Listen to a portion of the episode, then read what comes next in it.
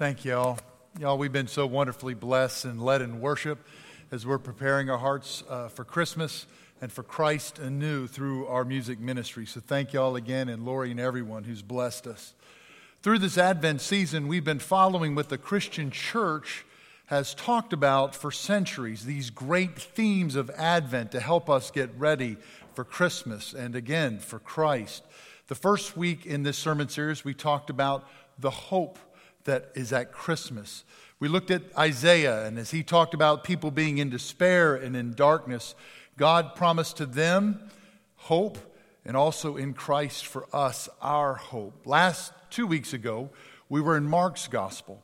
And we looked at this theme, the second candle of the Advent wreath, this, this theme of peace, and how throughout that entire gospel you see Christ coming to bring peace to people who are in chaos and to their circumstances, coming to, to speak peace and to gift peace uh, in their hearts and in their faith, and ultimately to be our ransom so that you and I, sinful humanity, can be at peace with God.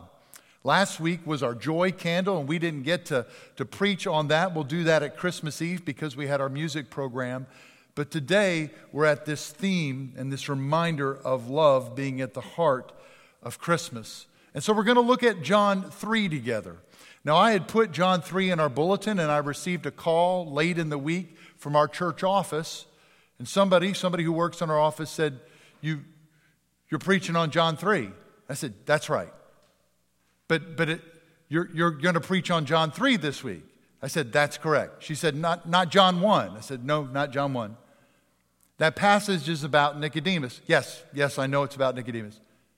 You know this week is Christmas. Yes, I know this week is Christmas. I've never preached on John 3 at Christmas, so this is a sermon I've been drawn to as, as we as a church, for those who are participating in our Bible reading plan, we've been walking through John's gospel. So today, I'm not going to preach on Nicodemus uh, we're going to preach on a word that was introduced here in John 3, a theme that's brought up in John 3, and we're going to walk through John's gospel and see how not only does that play out throughout the entire gospel, but it, but it also saturates his epistles.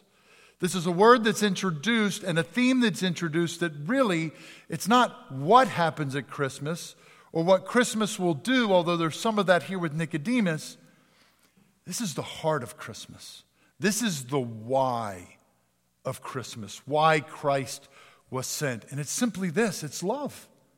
The love of God the Father for us. It's a word that John can't get over. If you do the math and follow the word love or loved in John's gospel, it's, it's double any, any other book in the New Testament. Really, it's more than any other book in the Bible except for Psalms, and there's 150 chapters in Psalms, so Psalms is cheating.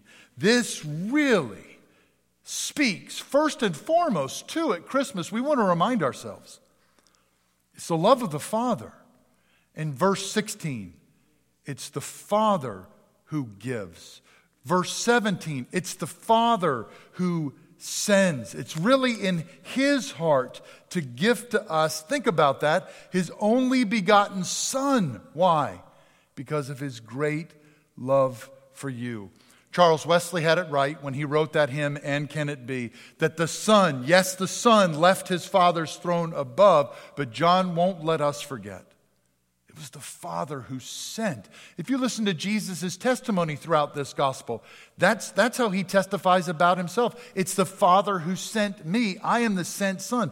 Over and over again, the Father so loved the world that he sent his only begotten Son. I love what Bible commentator F.F. Bruce, Bruce says in speaking of this passage.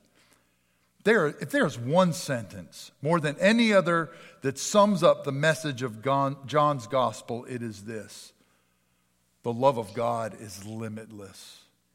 It's limitless. Now, listen, John the Baptist would preach it.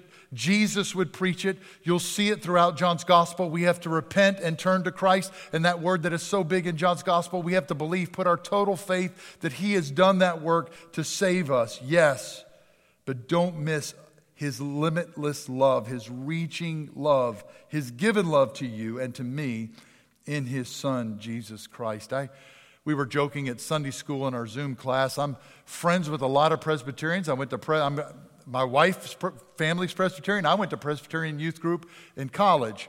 And while I was there, I got picked on pretty hard because I was one of the few Methodists in that Presbyterian youth group.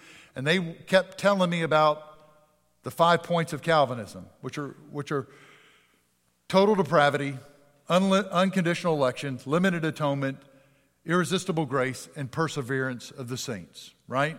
So they would, they would push that on me, and I'd push back on a few of those. And, but then they started picking on me on our five points of Methodism.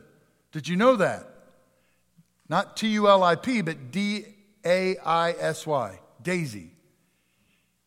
He loves me, he loves me not. He loves me, he loves me not. Because there, as Methodists, many of us believe there is this potential for falling uh, from grace in Scripture. Don't question, though, the reaching love of God here. What's seen clearly throughout this gospel, and Jesus won't let us miss this. He's saying it to us over and over again. The Father loves. I am here because it's the heart of God to send me and to gift me. But also, as we go through this gospel, we're reminded not only do we see the love of God given, but we see the love of the Son of God lived. You bump into Jesus in John's gospel over and over again. When people do that, they, we, we, and it's been the heartbreak of this season, we've not been able to sing together. We've been blessed with music, but because of being careful, we've not sung together. But there's that hymn, Love Came Down at Christmas. Love, all lovely, love divine, this lofty and, and beautiful uh, uh, word about Jesus. In John's gospel, it's just street level stuff.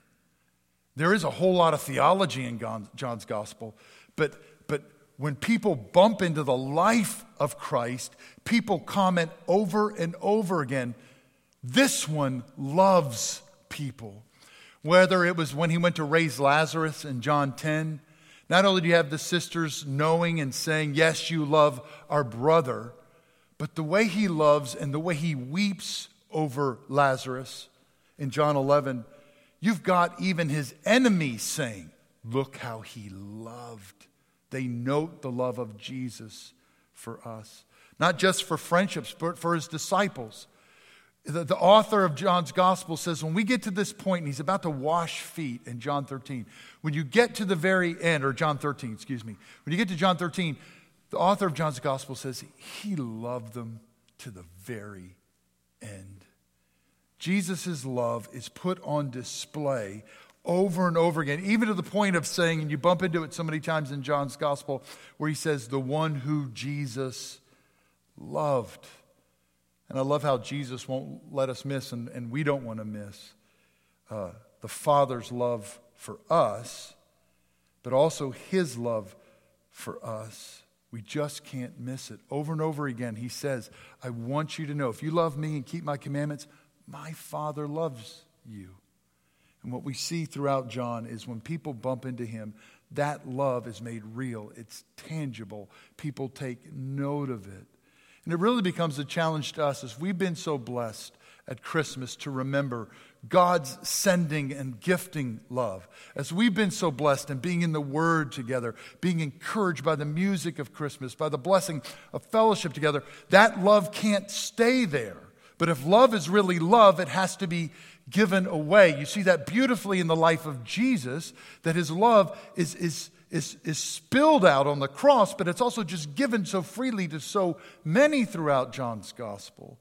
And the question comes to us when we've been blessed with so much, the love of God lavished on us, seeing Jesus Christ's love gifted to us through what he's done for us on his cross and resurrection, how is it you and I, because of all that, will release the love of God through us so that when people bump into us, they'll say, That person knows Jesus, and boy, that person loves well. What are you passing on so it's clear to others that you are Christ's and you have his love? My dad was 17 when he signed up to go into the Air Force. His father had to go with him. He thought he needed to mature a little bit. Well, turns out he matured a little bit more fastly than he had anticipated because at age of 18 he was in Vietnam. And they're serving the Air Force on the coast of Vietnam. One particular day, he and another guy were unloading a plane, and the alarm went off. Plans had been found that the enemy was coming, and they knew when the alarm sounded they were to run. And at that point, you didn't have a weapon on you at all times, so you had to run to this particular place, get your weapon and your assignment. Well, my dad did not outrun this other person, so when he got there, the officer said, Son, all we got left for you is a pistol. When my dad got there right behind him, he said, Son, I'm sorry, this is all we've got left. And it was an axe handle. Now, if it had been me, I'd have clocked the guy with the pistol and taken his pistol, right? But you think about that. Plans have been intercepted. The enemy is coming, and they gave my dad a stick. I praise God the enemy didn't attack that day for some reason. But my dad was hiding in the barracks with a stick. What are you passing on? At my, my father's point of need, he was just given a stick, and the enemy was upon him. This world is hurting and it is in darkness, as Isaiah said, and in despair. Christians, how is the love of God, as we see so clearly here in the life of Jesus, not just on his cross, but see it so vibrantly displayed to so many people that they all take note of it? How is it you and I will live out that love so others will know? We're not just passing on some ideas, we're loving as Christ loved. Because listen, this is the last warning, we don't have time to go through it all this morning together. What you see here in, in John 3 19 is this reminder that our hearts can deceive us and we can be we can be given to other loves. Loves can be misplaced. In, in verse 19, it says, People love darkness rather than the light.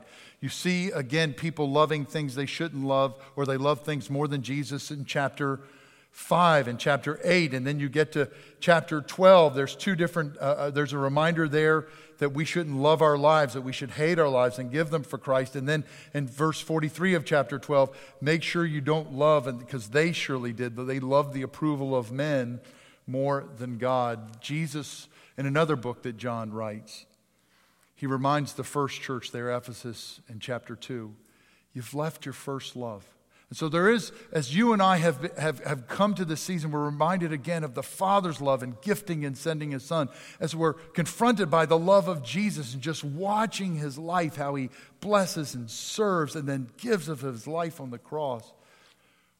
Where's our love? It's a, it's a chance for the church to say again, Lord, you have my affection. There is no one else, no applause of man. There's nothing in my life. I'm going to love you more than my very own life. Throughout John's gospel, you bump into that time and time again.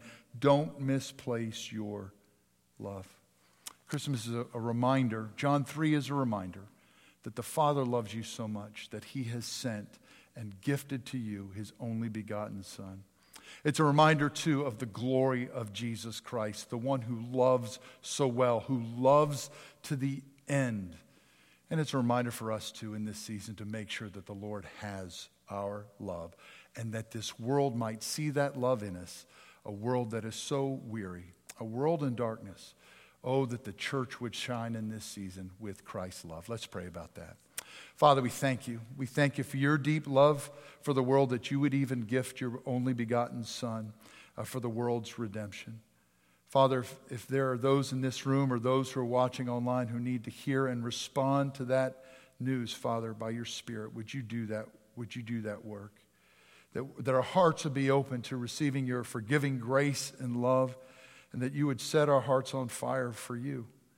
Father, we thank you for what we have seen in Christ's love. There's this continuing theme of how love poured out of his life in so many tangible ways. And it's our prayer that when the world needs us, when our family needs us, uh, when our friends need us, that they too would be able to say, as we can see of Jesus, that, we, that they are loved, that they will know that it's the love of God in us for them.